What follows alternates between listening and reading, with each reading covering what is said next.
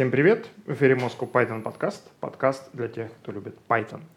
Сегодня мы снимаем наш подкаст на кухне Григория Петрова. Добро пожаловать в гости. А с вами сегодня Григорий Петров, евангелист Moscow Python, DevRel компании Evrone, Злата Буковская, тимлид NVIDIA, евангелист Moscow Python. Меня зовут Валентин Домбровский, сооснователь TravelLabs Moscow Python. И сегодня наш э, выпуск посвящен нашей традиционной рубрике «Путь Джуна в IT».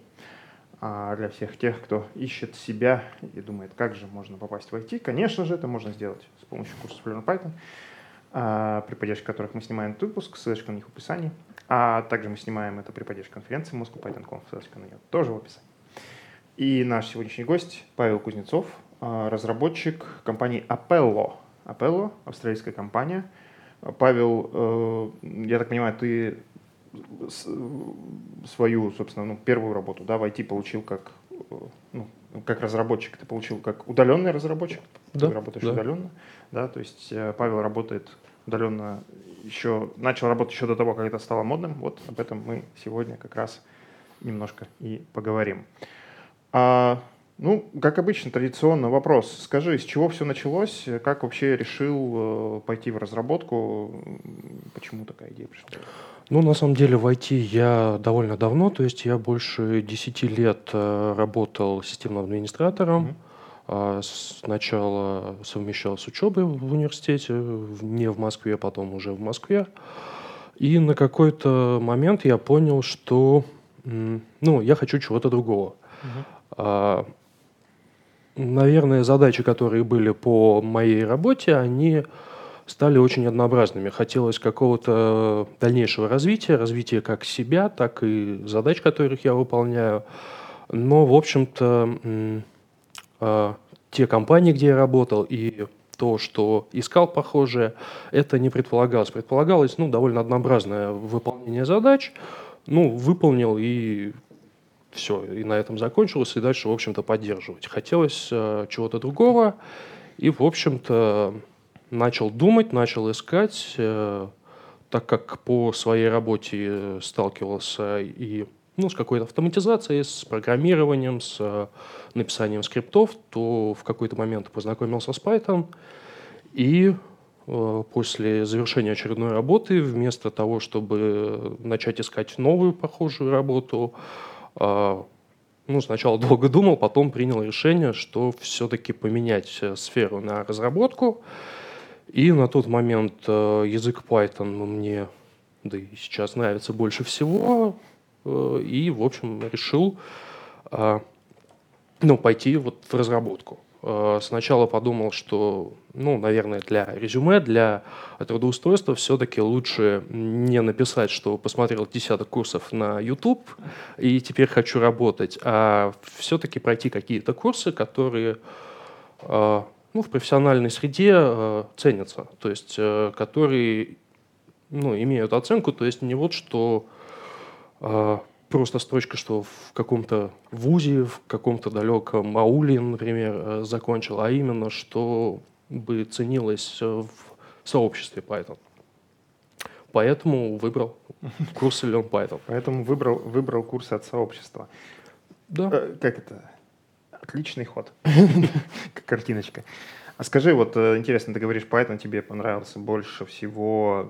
Как, а какие были варианты, скажем так? Ну, ты сравнивал с чем-то? А, ну да, то есть э, и в учебе, и в дальнейшем в работе сталкивался в школе, по-моему, что ж там было? Delphi, э, потом C, C++, Java, PHP, соответственно, скрипты PowerShell, баты, Bash.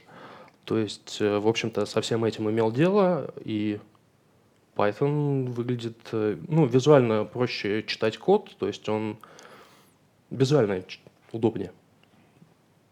Я сейчас как раз э, готовлю э, новый доклад про когнитивную сложность кода. А Он будет про разные языки, там Python, Ruby, JavaScript, а вот эта история. И действительно, когда сравниваешь код на Python с ближайшими конкурентами, Ruby, JavaScript, код, он содержит наименьшее количество сюрпризов. Он читается вот а, проще всего. И да, как один из организаторов сообщества, мне, конечно, надо хвалить Python, но когда говорят, что это лучший язык для начинающих, а, во многом это потому, что и синтаксис Python, и его код, а, он дает минимальное количество сюрпризов для разработчиков. То есть если мы, например, а, смотрим на Bash, где тест Пальясин в открывающую квадратную э, скобочку, там скопы, как работают и так далее. И получается такой write-only код. Написал баш скрипт, а потом его читаешь и думаешь, что ж я имел в виду, когда здесь строчечку-то экстраполировал. А Python в этом плане, он а, гораздо проще. Паш, и вот у меня а, в связи с этим к тебе а, вопрос а, вот это вот а, простота Python. А, часто а, говорят, что да, Python хорош для обучения, для начинающих разработчиков, но ведь когда разработчик перестает быть начинающим и начинает писать код по 8 часов в день, то это вот э, простота не дает на Python реализовывать какие-нибудь там сложные штуки, которые тебе позволят реализовывать, к примеру, C-Sharp.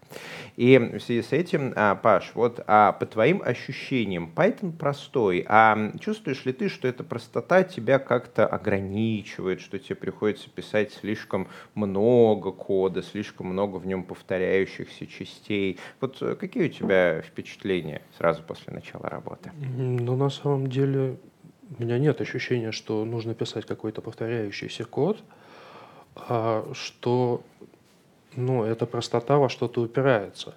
Конечно, ну, нужно признать, что там Python это ну, не волшебная палочка, и в каких-то местах э, для производительности, например, или же ну, ограничений каких-либо по железу, там, я не знаю, в каких-то микроконтроллерах.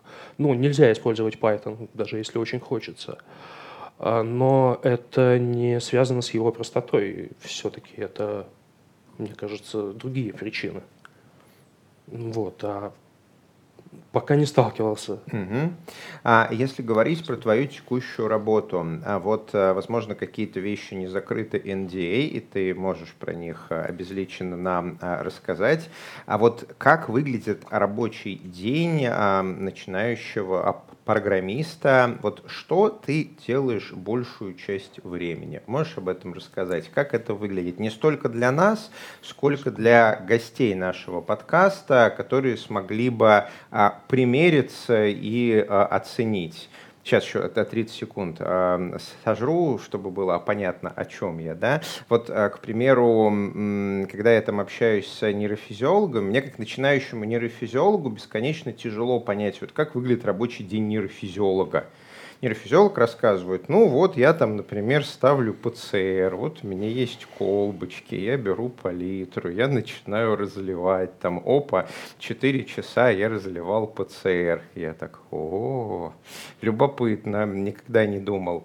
А как выглядит рабочий день программиста? А, ну, сейчас э, э моя работа – это, по сути, написание э, бэкэнда для разных сервисов, то есть э, компания занимается разработкой приложений для клиентов. А, ну, в основном единовременно это один-два постоянных э, проекта у меня. И, соответственно, рабочий день состоит из того, чтобы э, созвониться с командой, уточнить ну, о проделанной работе и о планах на сегодняшний день. Соответственно, это там занимает от получаса до часа. Э, иногда меньше, но когда все понятно и все летит. Обычно все равно возникают некоторые вопросы, и это затягивается. Остальное время – это, по сути, написание кода. А, ну, написание, наверное, не только написание, потому что э, все равно что-то уточняется, что-то читается, что-то гуглится, что-то а, копируется из других проектов. То есть вот э, в таком смысле написание более широком в общем-то, все. Единственное, могу уточнить, очень тяжело в 8 часов писать код. А, каждый ну... час хочется немножко передохнуть, переключить голову на что-то другое. Это такое открытие, которое все программисты и люди, которые заказывают работу у программистов, а, делают для себя. Как это так? Восьмичасовой рабочий день, а программисты пишут код не все 8 часов. Ну надо же, невидаль какая. Паша, я хотела спросить, а вот в, на твоей работе, в твоем окружении есть ли какие-то другие начинающие программисты? А, вот приходится тебе с ними общаться или все одни сеньоры помидоры? А, слушай, не знаю, особо не уточнял по поводу mm. профессионализма в команде, но, конечно, общаться приходится. То есть на проектах, э, проекты не очень крупные, поэтому зачастую mm-hmm. на них я один работаю. Но mm-hmm. когда возникают вопросы, то есть э, могу обратиться к э, коллегам из других mm-hmm. проектов.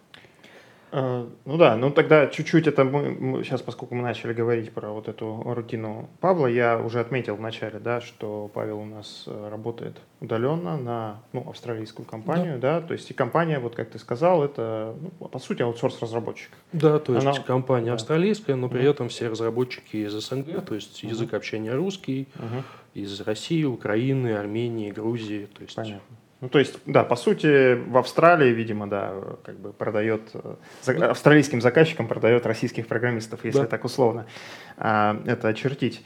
И, кстати, Павел, вот э, буквально перед нашим подкастом я об этом узнал, попал в эту компанию именно с помощью поддержки трудоус... Э, программ поддержки трудоустройства курсов Learn Python, поскольку я узнал имя этой компании, которая была у нас там в списке партнеров, которым мы делали рассылку с резюме наших выпускников. А, а вообще большая компания там? Как у вас там? Сколько человек? Слушай, мне сложно сказать, но, наверное, в районе 50 человек. Э, но это не только разработчики, то есть uh-huh. это и дизайнеры, и ПМ, и это и фронтенд, и бэкенд. Uh-huh. Мне кажется, ну, компания такая не, не, очень, не очень большой аутсорс-разработчик, понятно. Ну, тоже хорошо. А, и это все удаленка, то есть вообще да. все на удаленке, то да. есть никаких э, там, московских офисов. Ни, ни, ни Московского такого. офиса нет. нет. По-моему, армия, э, в Армении есть офис, ага. ну, да. где ребята собираются. Угу. Вот. Может быть, еще ну, в Австралии, скорее ну, всего. В Австралии, да, естественно, офис продаж, видимо.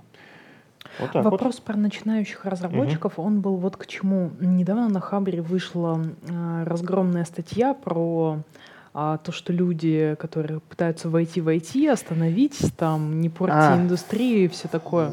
Вот а, на самом деле как бы Павел просто начал рассказывать про свой опыт там всяких курсов изучения, где что и как, что лучше для трудоустройства. Если ты не читал, это статья про то, что есть такие курсы, где да. учат от, э, с умным видом отвечать на вопросы на собеседовании. Я бы да. И, и все. Я бы есть... даже сказал, извини, что я угу. тебя перебиваю, да, я тоже знаком с этой статьей. Угу. Я бы сказал, что это даже не разгром в адрес тех, кто хочет войти в IT, а именно что э, статья на тему курсов всяческих разных. Э, и не все курсы такие хорошие, как наши курсы. Неожиданно, внезапно, да? Есть курсы, где обещают, что за, значит, там, за три недели вы станете медлом, а по сути э, накачивают на прохождение собеседования. Ну, то есть, да, там уровень и... такой серии «Выйди да. за миллионера», пройди курсы, да. выйди замуж за я, миллионера. Я уж извиняюсь, это называется бизнес-молодость, вот э, обучение разработки, да. Ну, как бы, я не знаю, дорогие друзья, ваше отношение к бизнес-молодости, мое отношение немножко негативное, или даже, или даже немножко негативное, вот. И при этом я также скажу для тех, кто эту статью, может быть, не видел, там еще описывается не только то, что это есть, то есть не то, что люди приходят и их там дурачат, uh-huh. а то, что в итоге у людей реально получается пройти uh-huh. резюме, uh-huh. и их берут, и там перечисляются компании, мы сейчас не будем называть, которые люди после таких курсов, по сути, с нуля за три недели, научившись проходить uh-huh. собеседование, устраиваются. И вот это, конечно, немножко шокирует. Скажем. Ох, а, давайте еще секунд сто съем. Это на самом деле, ну, общая проблема нашей а, индустрии, какие-то навыки, они очень быстрые. Ты можешь легко продемонстрировать умение рисовать. Ты можешь легко продемонстрировать умение петь. Ты можешь легко продемонстрировать владение английским языком, перевод, э, навыки терапевта. Даже навыки хирурга можно проверить за 5 минут. Знаете, как проверяются навыки хирурга? Запускается Surgeon Simulator нет, и... Нет, хирургу дается слива, скальпель, нитки. разбери, собери. Он берет сливы, разбирает, собирает. Ну вот проверка моторных навыков э, не сложна. С программированием очень тяжело, просто потому что наши навыки, они экстремально long term. То есть код, который мы пишем, мы его пишем месяцами и годами. Но просто сама работа не подразумевает, что ты пишешь какой-то код, который там в течение двух минут. Это уже какое-то спортивное программирование на скорость. И продемонстрировать именно этот навык в действии очень тяжело. И поэтому бедные несчастные собеседующие, они не могут проверить наличие навыка, потому что, ну, ты же не будешь человеку год ждать, пока он напишет по 8 часов в день э, что-нибудь enterprise grade, чтобы убедиться, что он это может делать. И поэтому пытаются как-то найти коррелянты. То есть давайте проверим, какая у него математика. Давайте проверим, как он, э, ну я даже не знаю, решает логические задачи. А, давайте посмотрим, похож ли он на хипстера. О, похож, берем. А в программировании, конечно, сейчас очень много чего испытательный срок. И вот то, что в этой статье очень рекомендую почитать, она забавна. Там просто такой крик боли. А, ну, в целом, многое из того, что человек говорит, оно действительно имеет место быть. Да, иногда по общению с человеком тебе непонятно, насколько хорошо у человека получится э, писать код. А, но это решается испытательным сроком на самом деле. Поэтому, а, на мой взгляд, проблема, она сильно преувеличена. За исключением каких-то клинических случаев, ты всегда можешь взять э, человека, даже если не очень понимаешь, знаешь, насколько он э, подойдет в команду.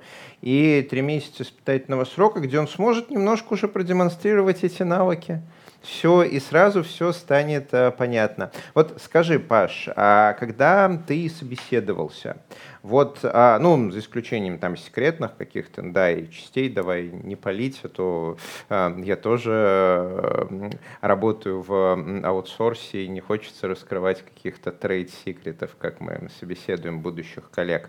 Вот как вообще выглядит собеседование для начинающего программиста? Что и как тебя спрашивали? Но сначала э, мне прислали тестовое задание, э, которое, э, ну, в самом задании было, по-моему, написано, что его рекомендуется выполнить за два часа. Ну, и примерно так у меня и получилось, при условии, что, в общем-то, то, что библиотеки, которые там использовались, я с ними раньше не сталкивался. То есть Это в два часа у меня уложилось и чтение минимальной документации по ним.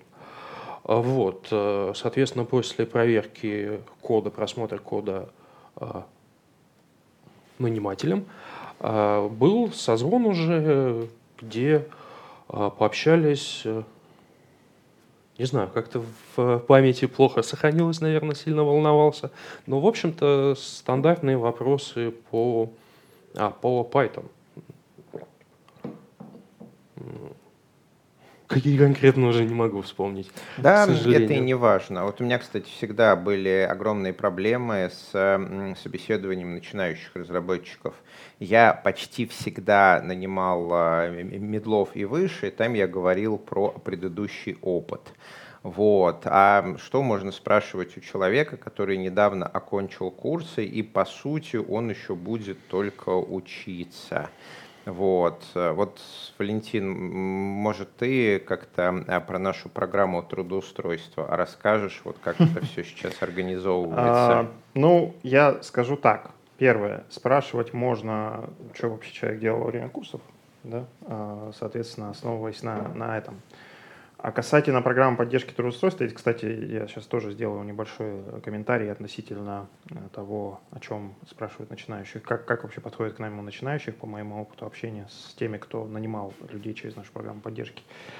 А, программа поддержки трудоустройства, ну, такая у нас цикл по завершению курсов, да, люди, а, там, мы делаем вебинар, на котором наш руководитель программы поддержки рассказывает о том, как вообще это все происходит. Ксения Лыжина рассказывает о том, как вообще происходит процесс трудоустройства с точки зрения HR, там, что, как, какие, ну, какие необходимы навыки, так сказать, с точки зрения HR показать и все вот эти вещи. А мы собираем резюме, мы фидбэчим резюме, Э, люди, соответственно, согласно фидбэку делают какие-то правки, и потом после этого мы исправленные резюме рассылаем по своей базе партнеров.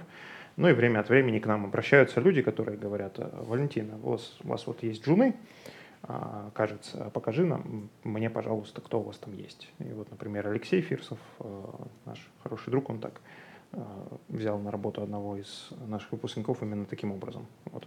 Ну, помимо этого, есть э, также возможность пройти тестовые интервью, да, опять же, с руководителем нашей программы поддержки трудоустройства. Вот. В общем, стараемся вот в таком направлении как-то что-то делать.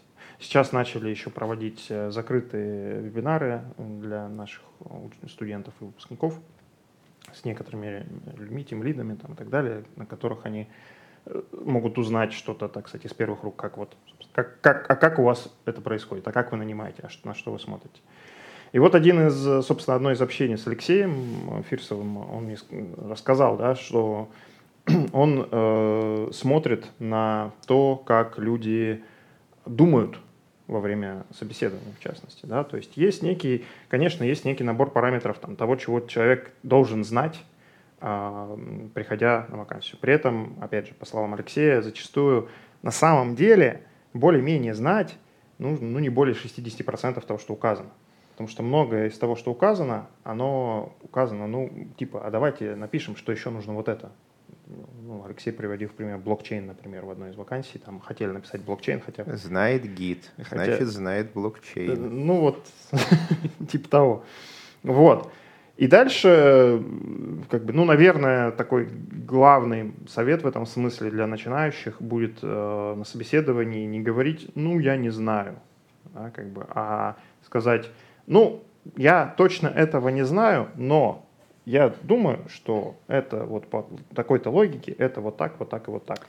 Я вспомнила, что когда-то, будучи разработчиком такого middle уровня, я была на собеседовании в одной компании, и в итоге а, мне отказали с формулировкой, что нам нужен разработчик, который все эти вещи, вот, которые мы вас спрашивали, он уже знает заранее железобетонно, а вы вот, э, как бы мы на вас посмотрели, кажется, что вы будете гуглить, и вот нам это не подходит. А, ну, в общем, человек, который будет гуглить и умеет это делать, им не нужен, а нужен человек, который все заранее железобетонно знает. Ребят, я хотела поговорить вот на какую тему, немножечко зацепляя вот эту самую статью. А, угу. Знаете, есть ощущение, что мы живем в такой переломный момент, вернее, он уже переломился давно, просто как-то не все это поняли. То есть сейчас количество работы, где нужны программисты, оно увеличилось по сравнению с тем, что в индустрии было 20 лет назад, 15 лет назад, просто там в разы. Несоизмеримо. Несоизмеримо. А, но а, как бы есть а, в индустрии все еще люди, которые, в общем, они начинали тогда, вот 20-15 лет назад. Ну, да, старики. Да, да, да, ну, в общем, я тоже такой же старик. Но смысл в том, что тогда требования к программисту были другие. И вот эти ассампшены, они встречаются в подобных статьях, что у программиста должно быть фундаментальное техническое образование.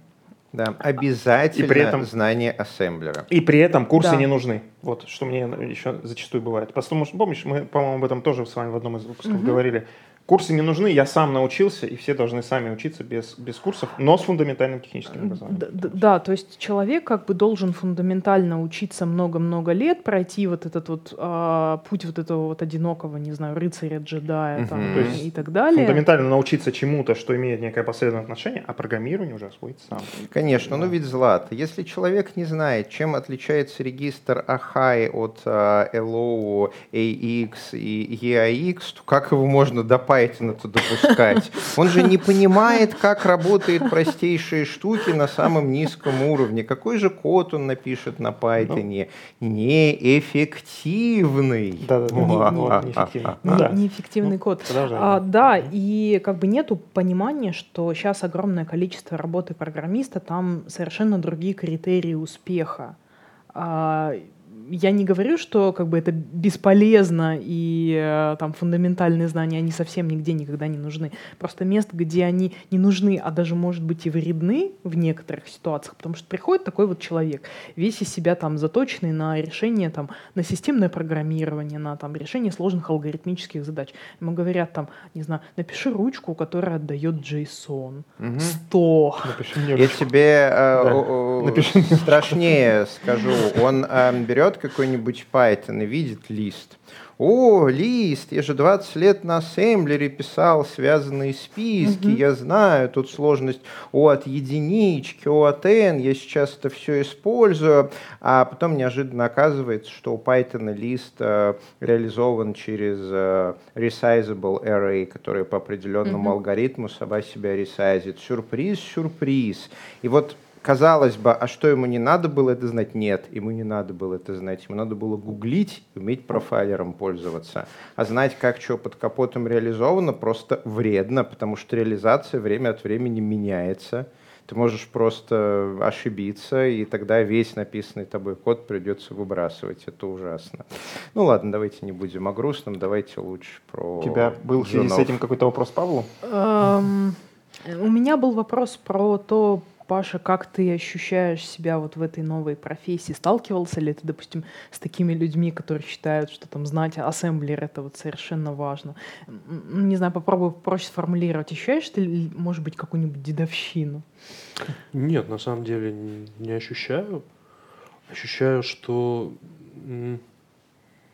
что нужно учиться дальше. Что, в общем-то, нужно более глубокие знания текущего языка, которым ты пользуешься, а не каких-то других, ну, от чего все пошло, каких-то mm-hmm. исконных.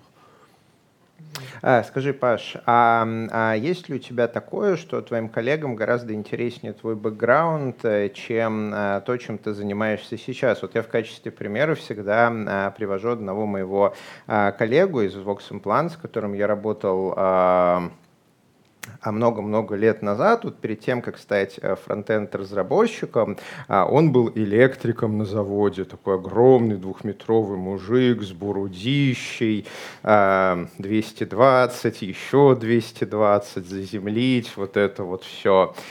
И э, ему было не очень комфортно, потому что, э, когда, например, на обеде он с нами всеми э, заводил речь про TypeScript в React, нам было не очень интересно TypeScript и React, потому что мы это все знали от и до. А вот как он там на заводе сталелитейном электрикой рулил, вот это нам было бесконечно интересно. И вот э, ему-то было гораздо интереснее поговорить про TypeScript, версточку, все вот это. А нам было интересно про электрику. И вот, Паш, а есть ли у тебя такое, что твоим коллегам гораздо интереснее э, э, поговорить про твое админство, чем про те задачи, которые ты сейчас на Python решаешь. Все вот это вот расскажи про Кубера, как там правильно SSH настроить.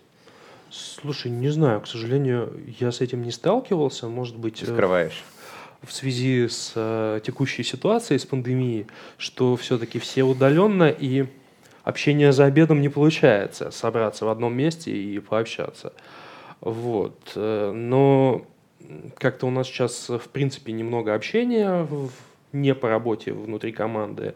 Может быть, в других компаниях это реализовано как-то, но вот у нас этого нет. Мы обычно special чат э, используем, очень рекомендую. По пятнице собираешься в special чат, берете эм, чай, Любимые кофе, напитки. печеньки, да, и с камером общаетесь. Там очень забавно, там эм, все участники представлены таким а, квадратиком с видеостримом и виртуальной комнатой, по которой ты свой квадратик можешь перемещать. И когда ты подходишь кружочек. И когда ты подходишь к группке других кружочков, то звук становится все громче, громче, громче, как будто вот ты к реальным людям подошел. И кружочек еще немножко увеличивается. Spatial чат, пространственный чат. Мы в Еврон очень активно его используем для каких-то таких неформальных посиделок и после конференции. И так просто. Оно прям помогает для удаленной работы посредине зомби-апокалипсиса. А, как тебе вообще а, удаленная работа? Вот вы что используете в качестве основного инструмента? Slack или что-то еще? А, Slack для общения, для созвонов э, Skype, для задач э, Trello, ну, наверное, ну и гид для обмена кодом. Современный вот. хипстерский набор. набор. Slack, он, конечно, очень помогает. Я его раньше э, не любил, да и удаленную работу я раньше не любил. А сейчас э, вынужден оценить, что когда у тебя есть э, трейдики, нотификации, дерево каналов, то оно помогает. Да.